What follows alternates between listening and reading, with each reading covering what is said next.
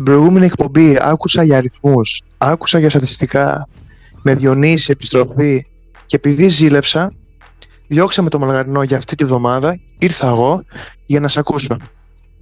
Και μάντεψε, δεν έχω κάποιο ενδιαφέρον στατιστικό. Τέλεια, το ήξερα. Οπότε κάτι, κάτι, κάτι έχουμε, δεν θα αφήναμε όσους μας έχουν έτσι, χωρίς ένα έτσι ενδιαφέρον στατιστικό. Και πιστεύω και είναι αυτό το στατιστικό μπορεί και να μην το ξαναδούμε. Είναι αρκετά ενδιαφέρον, αλλά δεν είναι της παρούσης. Είναι για μια αναμέτρηση που έγινε την Πέμπτη. Δεν θα τα αποκαλύψω όλα τα μυστικά μου τώρα. Και μιας που είπαμε Πέμπτη, σου δίνω την μπάσα. Πάμε στο Φενέρο Ολυμπιακός σε μια άτυπη ρευάνση των περσινών playoffs. Να πούμε και το μια άτυπη, Έτσι, μια άτυπη ρευάνση των περσινών playoffs. Ε, σε μια αναμέτρηση που ο Ολυμπιακός ιτήθηκε ε, με 79-77. Έφτασε το μάτς ε, στο καλάθι στο να κρυθεί στην τελευταία επίθεση για το αν θα πάει παράταση ή όχι. Ο Williams Γκόσα στόχισε ε, με ένα φλότερ. Ε, εκ, εκ διαμέτρου διαφορετικές εικόνες των δύο ημιχρόνων για τον Ολυμπιακό. Ένα πρώτο ημίχρονο που ψαχνόταν και επιθετικά και αμυντικά, ε, χωρίς κάποιο ουσιαστικό ε, σημείο αναφορά στην επίθεση. Είχε πολλά αμυντικά κενά. Γεγονός που η Φενέρ τα εκμεταλλεύτηκε και με τους δύο forward που είχε, τον Hayes και τον Pierre. Ο Pierre μέχρι να τραυματιστεί και να αποχωρήσει. Τόσο εκμεταλλεύτηκαν αυτοί οι παίχτες στο post, την ικανότητά τους στο post, αλλά και μακριά ε, από το καλάθι στο τρίποντο. Αυτό θεωρώ πως δημιούργησε ζημιές για αρχή. Μετά και οι υπόλοιποι παίχτες τη Φενέρο, ο Καλάθι, ο Παπαγιάννης βρήκαν διαδρόμους, άνοιξαν την ψαλίδα και κάπου και ο Ολυμπιακός κυνηγούσε ε, κυνηγούσε από το στα μέσα του πρώτου δεκαλέπτου μέχρι και το δεύτερο εμίχανο, όπου εκεί ε, με ένα αρκετά σφιχτό rotation 6-7 παικτών ε, κατάφερε να γυρίσει την εισβάθμιση του διαφορά. Δεν θυμάμαι αν προηγήθηκε, να πω την αμαρτία μου, δεν το θυμάμαι αυτό. Δεν προηγήθηκε. Ωραία. Ε, Κυρίως με τους Πίτερς, Γκος ε, και Μιλουτίνοφ, ο οποίος Μιλουτίνοφ έπαιζε και τραυματίας, ε, κατάφερε να γυρίσει το match ε, και έφτασε στο σημείο που είδαμε όλη την τελευταία φάση να στείλει το μάτι στην παράταση τόσο απέτυχε. Πιστεύω ότι είδαμε για άλλη μια φορά πως του Ολυμπιακού δεν του ταιριάζει καθόλου η Φενέρ. Έγινε, το είδαμε πέρσι στα play πόσο πολύ δυσκολεύτηκε ο Ολυμπιακός να πάει στο Final Four και μετέπειτα στο τελικό. Ε, ο Ιτούδης με το σχήμα, δεν του κολλάει καθόλου το σχήμα του Ολυμπιακού με τον Πιέρ και τον Hayes Davis και πιστεύω ότι αυτή η Φενέρ, γιατί δεν θα πούμε πιο πολλά για τη Φενέρ, ε, ο Ιτούδης σε αυτή τη Φενέρ Μπαχτσέ, παρόλο που έχει ξεκινήσει και αυτή με κάποιους μικροτραυματισμούς και έχει χάσει και τον Νέτο για όλη τη χρονιά και πήρε και τον Ζάγκας, ο οποίος και αυτός θα χάσει κατά πάσα πιθανότητα όλη τη χρονιά, που βέβαια θα αγωνιζόταν στο Champions League, ε, δείχνει πάρα πολύ γεμάτη και το ρεκόρ της μέχρι στιγμής το επιβεβαιώνει αυτό. Ε, είναι στο 5-1 και ε, εμένα μου, μου γεμίζει το μάτι γιατί έχει, είναι, είναι μια συνολική ομάδα, έχει καλούς παίκτες, έχει γεμάτο ρόστερ, έχει παντού παίκτες σε όλες τις θέσεις.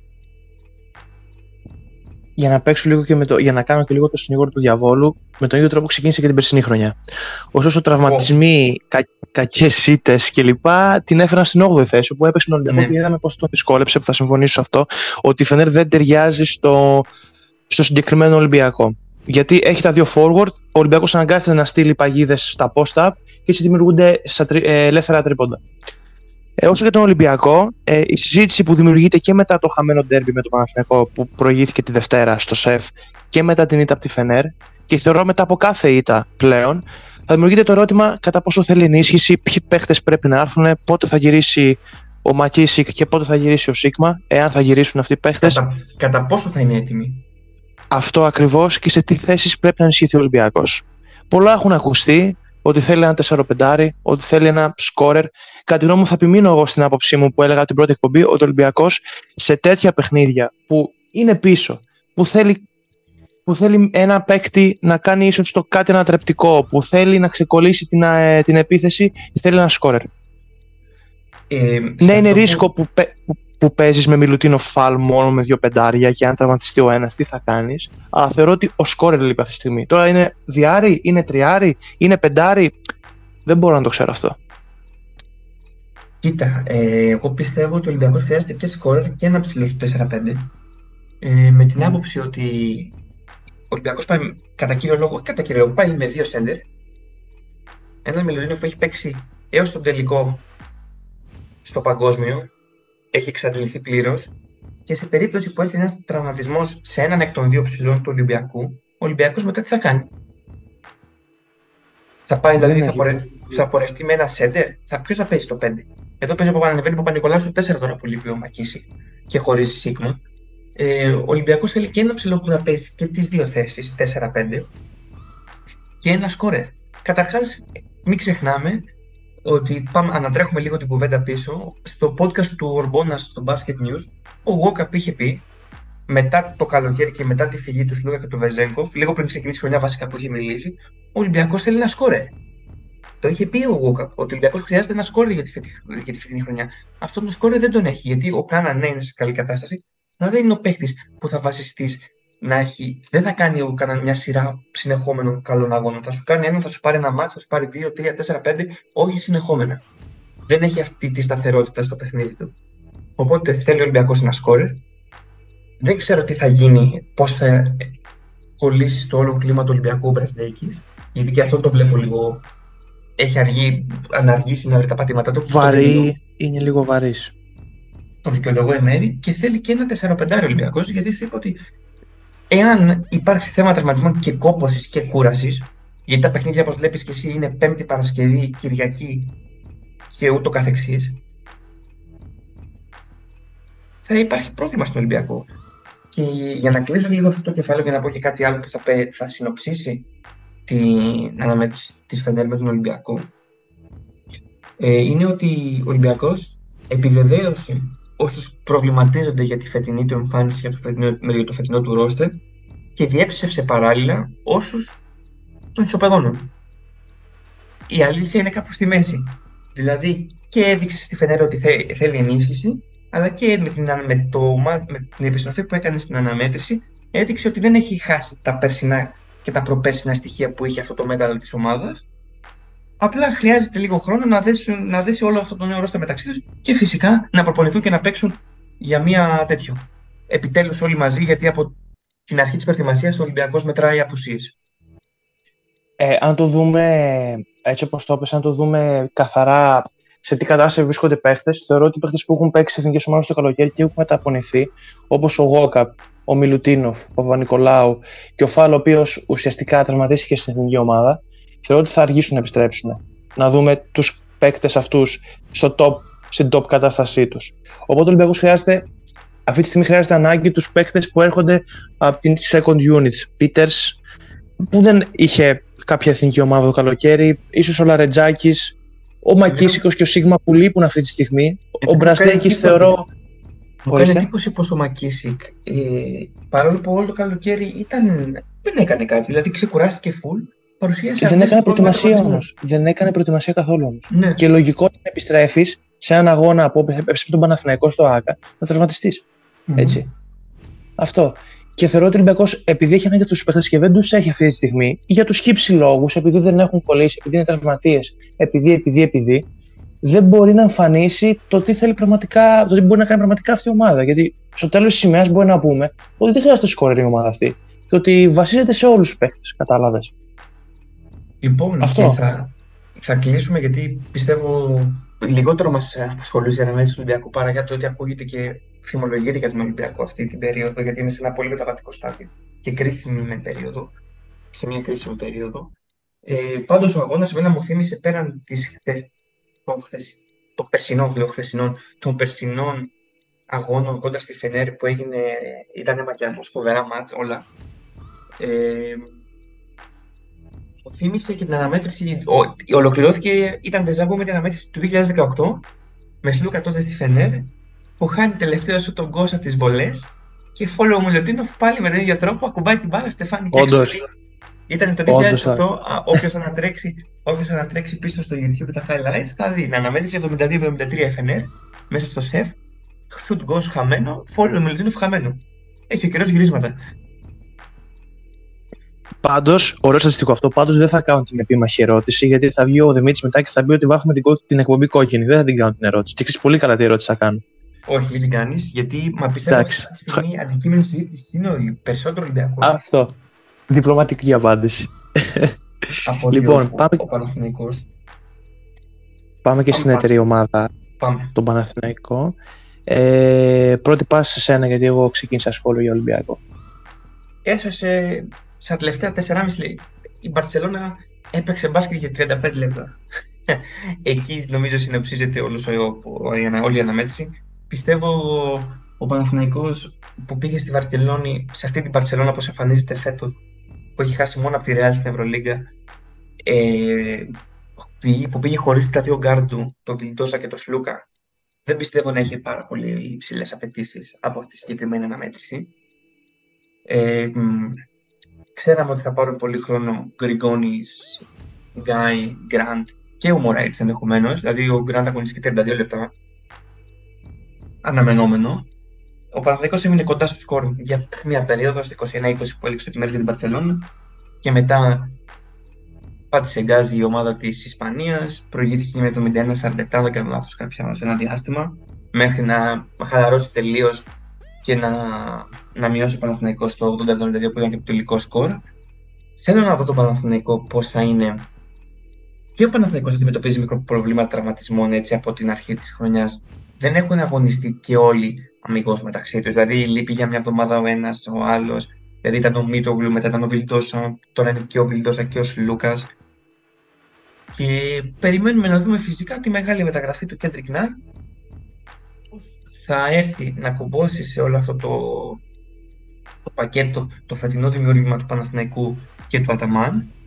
Θα το βοηθήσει αρκετά πιστεύω. Το θέμα είναι πόσο χρόνο θα χρειαστεί να εγκληματιστεί στο ευρωπαϊκό μπάσκετ, κατά πόσο είναι έτοιμος ο Κέντρικ Νάν να εγκληματιστεί στο ευρωπαϊκό μπάσκετ και κατά πόσο είναι έτοιμος να πάρει το χρήσμα του σκόρερ στον Παναθηναϊκό γιατί αυτός ο παίκτης για την Ευρώπη θεωρητικά θα είναι ένας πάρα πολύ καλός σκόρερ.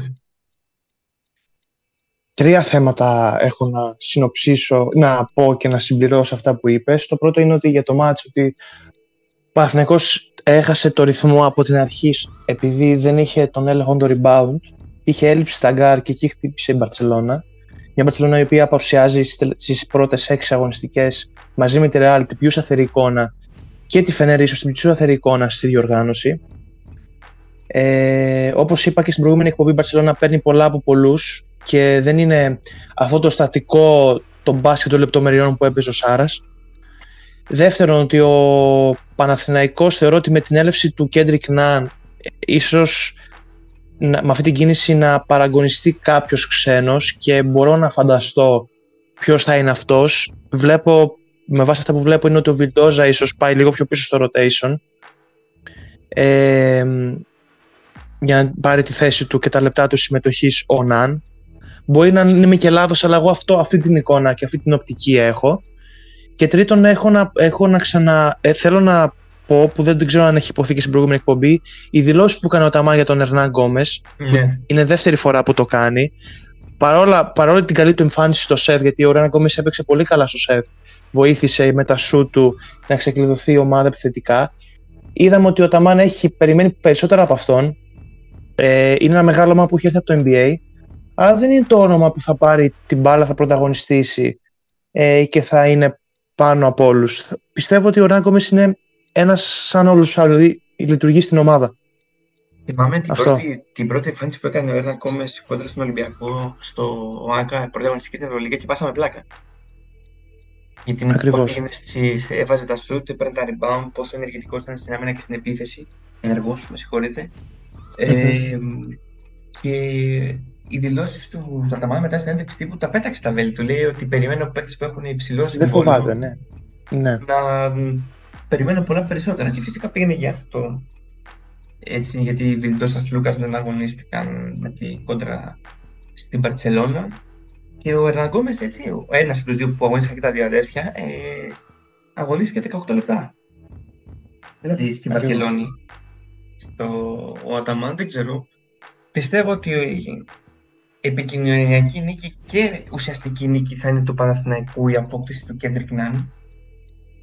Και αυτό πάει εμμέσως πλην σαφώς και ένα καρφί στον Ολυμπιακό, για τον οποίο ακούστηκαν πολλά ονόματα βλέπε Μίροτιτς, βλέπε Ναν, βλέπε Μάικ James ε, και εν τέλει ο σχεδιασμός έδειξε... Και ο Γκάι έχει ακουστεί ακόμα, Ορίστε. να ξέρεις. Και- Και ο Γκάι έχει ακουστεί.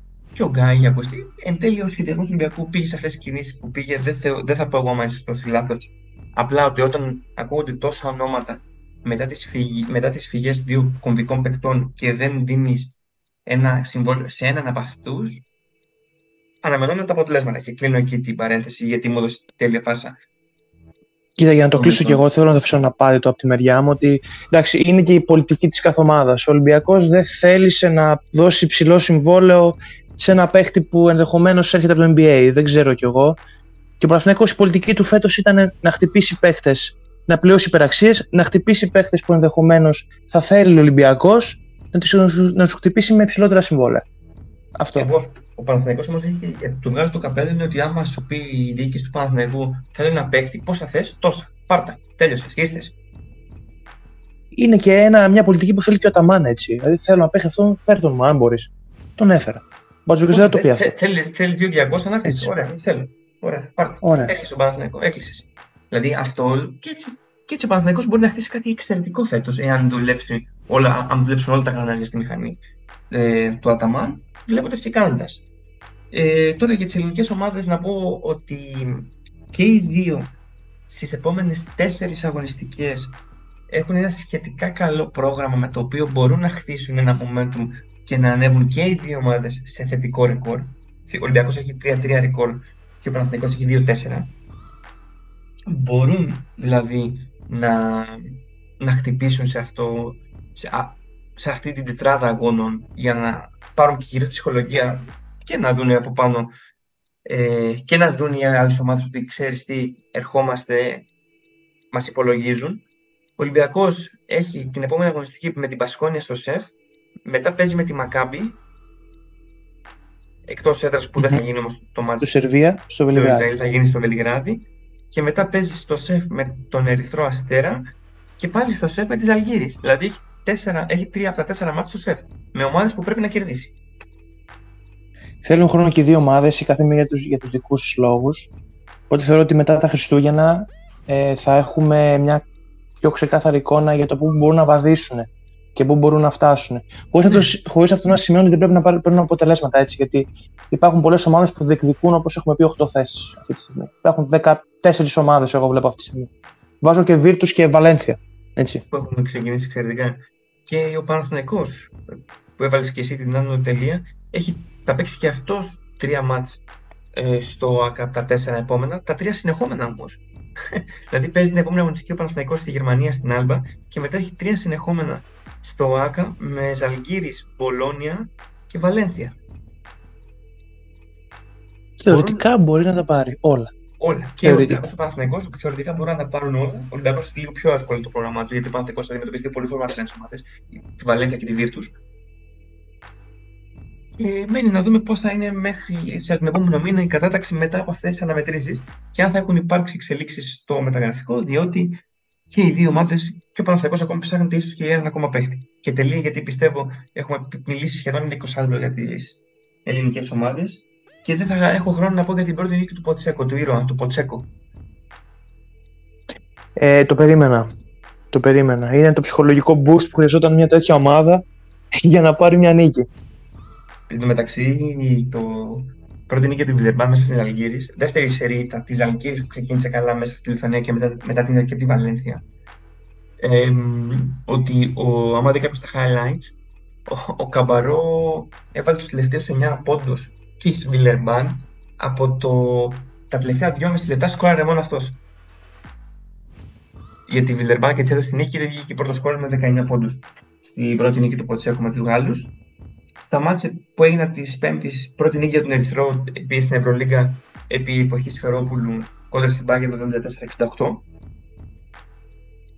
Δεν ξέρω, μια Bayern περίμενα όχι πιο δυνατή. Όχι να παίρνει να είναι αίτητη. Την περιμένω πάντως να φορτσάρει κάποια στιγμή. Δεν είναι τόσο αδιάφορο το ρόστερ της. Προφανώς και όχι, προπονη... και, όχι και ο προπονητής έτσι δεν είναι αδιάφορος. Αλλιώματα είναι και η Μπάγκερ. Δεν θα σιγά σιγά. Και τον Ερυθρό περίμενα να είναι λίγο καλύτερος. Αλλά έχει πολύ, άλλαξε προπονητή. Ε, εντάξει, πολύ, παίκτη, πολύ καινούργιοι παίκτες στο ρόστερ. Σιγά σιγά θα, θα δυσκολεύσει πάρα πολύ η Ευρωλίγα. Δηλαδή αυτές τι ομάδες πρέπει να τις κερδίσει τώρα στην αρχή για τις ελληνικές ομάδες πάει αυτό. Ακριβώς. Ακριβώς. Γιατί μετά Πολύ σωστό. αναβλήθηκε το Μακάμπι Πα- Real. Πάντως, ε, Μιλάνο Μονακό, νίκη της Μονακό Mike James στα δικά του. Του λέει ο προπονητή μην πας για τρίποντο και σουτάρει τρίποντο και το και βάζει. πήγε για τρίποντα. Ε, εντάξει, ο κλασικός James. Αρμάνι Μιλάνο από τις με τις μέχρι τώρα φε- ε, δικές μου απογοητεύσεις ε, της διοργάνωσης Αρμάνι και, και Εφ- Ανατολού Εφές.